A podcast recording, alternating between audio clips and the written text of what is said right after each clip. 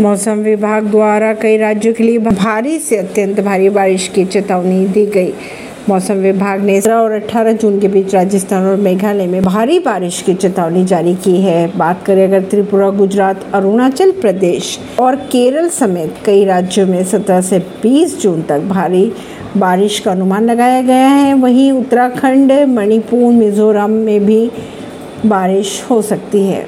मणिपुर में सुरक्षा बल व भीड़ के बीच हुई झड़प, कई बीजेपी नेताओं के घर जलाने की गई कोशिश। पीएम मोदी के अमेरिका दौरे से पहले उनके स्वागत में अमेरिकी सांसदों ने जारी किए वीडियो।